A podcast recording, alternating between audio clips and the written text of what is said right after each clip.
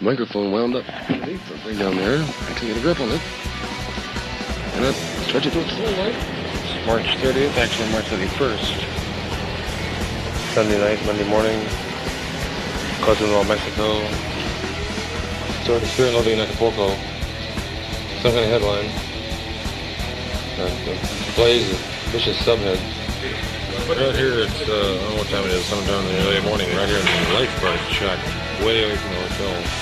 It attracted a huge crowd, and Ralph taking his, uh, instant Polaroid picture. Well, here's the first symptom of this goddamn evil drug. Uh... Welcome to Hunter S. Thompson, Breakdown on Weird Street, Episode one.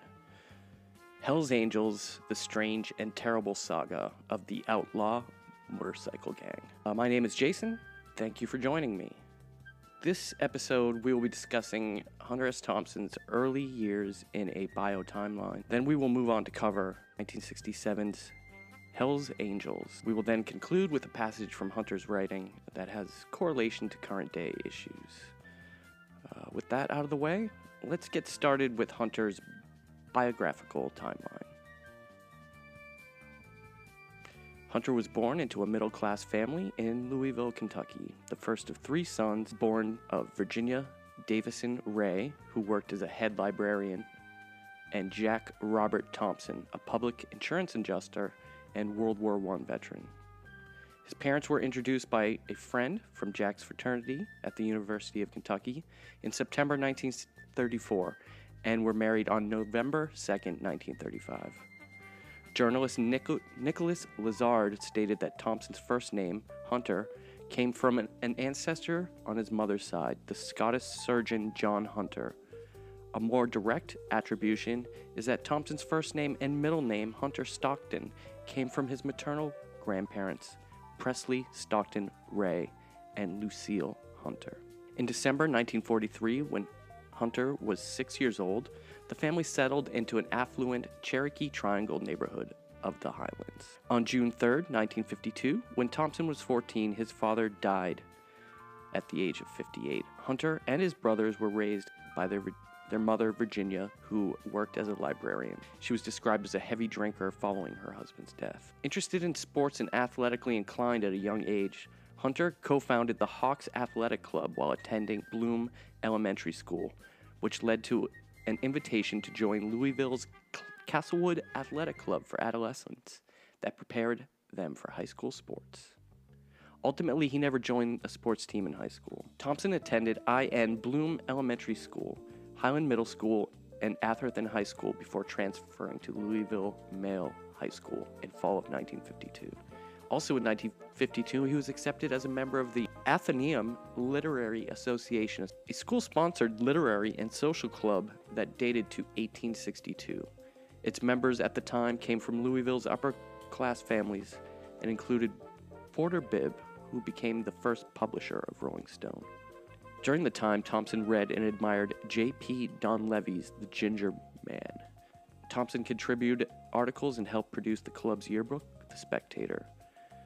The group ejected Thompson in nineteen fifty-five for criminal activities, charged as an accessory to robbery. After being in, a, in the car with the perpetrator, Hunter was sent, sentenced to sixty days in Kentucky's Jefferson County Jail. While he was in jail, the school superintendent refused permission to, for him to take his high school final examinations, so he was unable to graduate. He served thirty-one days, and a week after his release, he enlisted in the United States Air Force.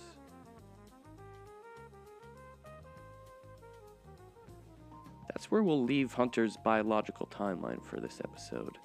Uh, this week's main topic, Hell's Angels, was the second Hunter S. Thompson book I read after Fear and Loathing in Las Vegas. It's an amazing book that is a true precursor to actual gonzo journalism.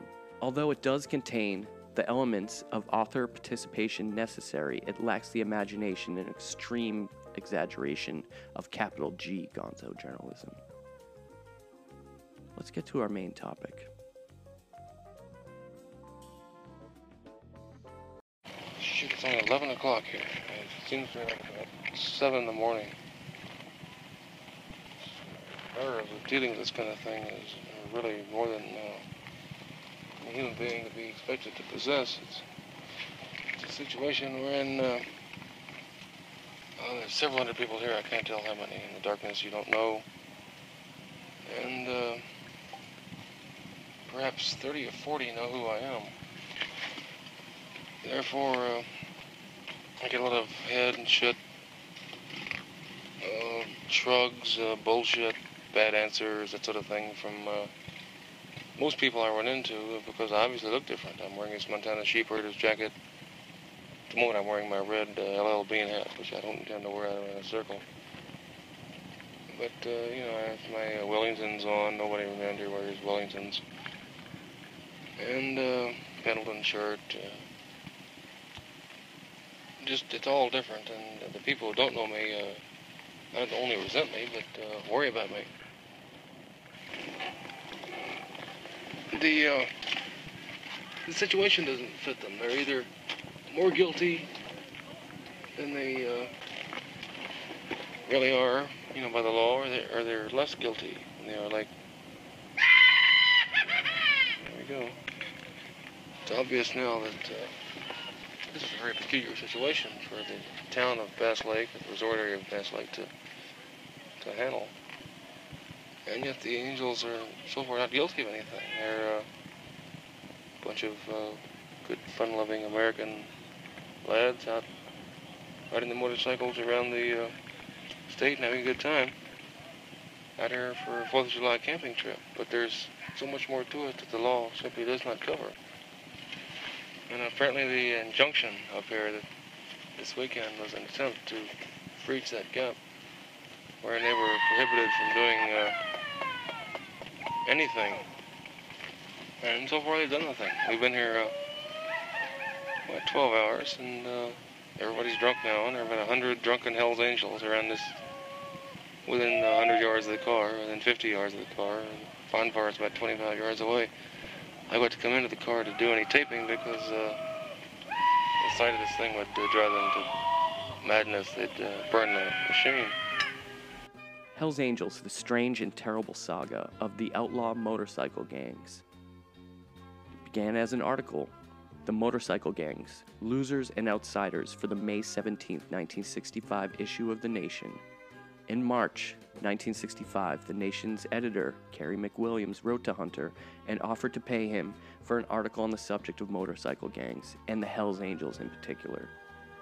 Hunter took the job, and the article, published about a month later, prompted book offers from several publishers interested in the topic. Hunter spent the next year preparing for the new book in close co- quarters with the Hells Angels, in particular the Hells Angels San Francisco and Oakland chapters, and their club president, Ralph Sonny Barger. Hunter was upfront with the Angels about his role as a journalist, a dangerous, a dangerous move given their marked distrust of reporters from what the club considered to be bad press.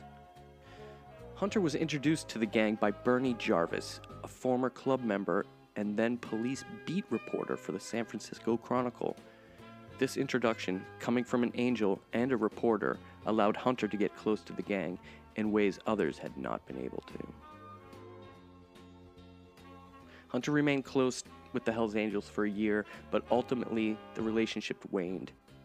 It ended for good after several members of the gang gave him a savage beating or stomping over a remark Hunter had made to an angel named Junkie George, who was beating his wife and kicking his dog. Here came the peacemaker, right? He doesn't have a patch on. He isn't in the club, you know. And Junkie George is stiff. You walked, you walked right up to him and you said, "Only a punk beats his wife and dog." These were your words. Now you said it. You said it to this man, and you backed up. You finished. And he said, "Hunter, you want, you want some of this?" And you said no, but you got it anyways.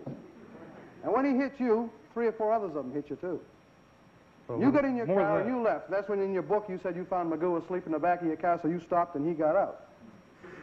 But yeah. The next day, if you'd have had any guts after living with all of these people, you'd have come back up there, had a beer and sat down with everybody and said, "All right, I made a mistake," or "Somebody made a mistake, so what, let's have a drink." And we never seen you since. Well, why don't you We've never seen our two all kegs right. of beer, and we've never seen our book. You, you're finished. Are you finished? I was talking to Fripp. It was about three in the morning, and we were talking about uh, whether my uh, B S A six fifty would run with his uh, his chopper. And we were kind of comparing, you know, the ratios and top speeds and roads. And I was watching, what's his name, what, Junkie George? I don't know who, I didn't know the guy. But there was somebody about thirty feet to my left beating his wife to a pulp on the rocks. And I thought, well, that's, you know, kind of ugly, but that's the way the, that's the, way the game's played. Now, if he'd been beating her that bad, somebody would have stopped him. Oh, no, don't, don't. Uh, you're you're kidding me, and you're going to kid everybody else. No, nobody stopped him, and you know he beat his wife up. You just said it, right? He was beating his wife. Okay, he wasn't had her on the ground with a big rock or something, you know. No, no, oh no. Well, he, she was lying on the rocks, you and know, he, was, he was giving her this, you know. To this. Keep a woman in line, you got to beat him like a rug once in a while, you know. Well. So that's uh, where we'll leave Hunter, kind of uh, a little bloody and beaten by the Hell's Angels. I really can't recommend that book enough. Truly, truly great journalism. Uh, parts of it take takes place. Uh, at Weir's Beach, which is uh, very close to where I grew up, so I can recognize some of the landmarks he's actually writing about. So with uh, that being said, let's move on to this episode's reading selection. In this episode's uh, reading selection, we're going to be reading from Hey Rube, Bloodsport, The Bush Doctrine, and The Downward Spiral of Dumbness. So this is uh, one of, this is Hunter's last uh, book outside of compilations and stuff. So this is copyright two thousand four. And I'm going to just read the author's note, or a portion of the author's note, because I think it kind of sums up the book.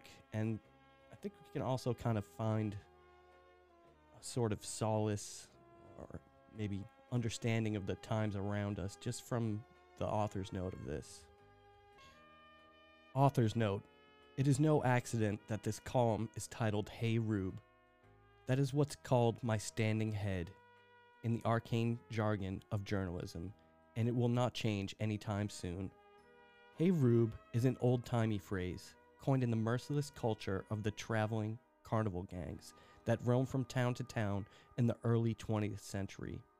Every stop on the circuit was just another chance to fleece another crowd of free-spending rubes, suckers, hicks, yokels, johns, fish, marks, burns, losers, day traders in Portland, fools who buy diamonds from gypsies, and anyone over the age of nine in this country who still believes in his heart that all cops are honest and would never lie in a courtroom. These people are everywhere. They are legion, soon to be a majority, and ten thousand more are being born every day. It was P T Barnum, the circus man, who explained the real secret of his vast commercial success by repeating his now famous motto, "There's a sucker born every minute," in this country, and his job was to keep them amused, which he did with a zeal that has never been equaled in the history of American show business. Barnum knew what people wanted: freaks, clowns, and wild animals. The Barnum and Bailey Circus came to town only once a year, and those days were marked as sacred holidays on the John Deere calendars of every rube in America. Those dates were special. Many schools closed when the circus came to town, and not every student returned when the public frenzy was over. Running away with the circus was the dream of every schoolboy and the nightmare of every mother with a bored and beautiful daughter. Pearl Harbor was sixty years ago, before we had T V and computers to keep us totally informed. When half the U S Navy was destroyed by Japanese bombs, at least we knew who did it and where they lived, and that news was spread all over the world in a matter of minutes, with eyewitness accounts and photos of burning battleships. What has gone wrong with our communication system since then? Why are we more ignorant and less informed today than we were in nineteen forty-one? That's an eerie question, eh? You bet it is. If World War Three can start in a vacuum of silence and stonewalling by the White House, we are doomed like rats in a maze of fear. We are slaves to mendacity and hostile disinformation. Bread and circuses were not enough to sustain the Roman Empire, and they will not be enough for the United States of America. That's just half of the uh, author's notes. And uh, as I was reading through it, I can definitely um, feel Hunter's presence in today's world, as I often do, which is why I feel it. Uh, it's very important to look beyond what most people think of when they think of Hunter S. Thompson. That would be like Fear and Loathing in Las Vegas and uh, massive drug and alcohol intake. But there's a, there's a amazing political and social uh, writings beyond just Fear and Loathing. Uh, so that's where I will leave this episode. Please join me next time, where we'll move on in Hunter's biographical timeline. We will also read uh, and discuss some of Fear and Loathing in Las Vegas, because it is next chronologically and uh, obviously has merit. And we'll be reading another selection that I have not chosen yet. Thanks. See you next time.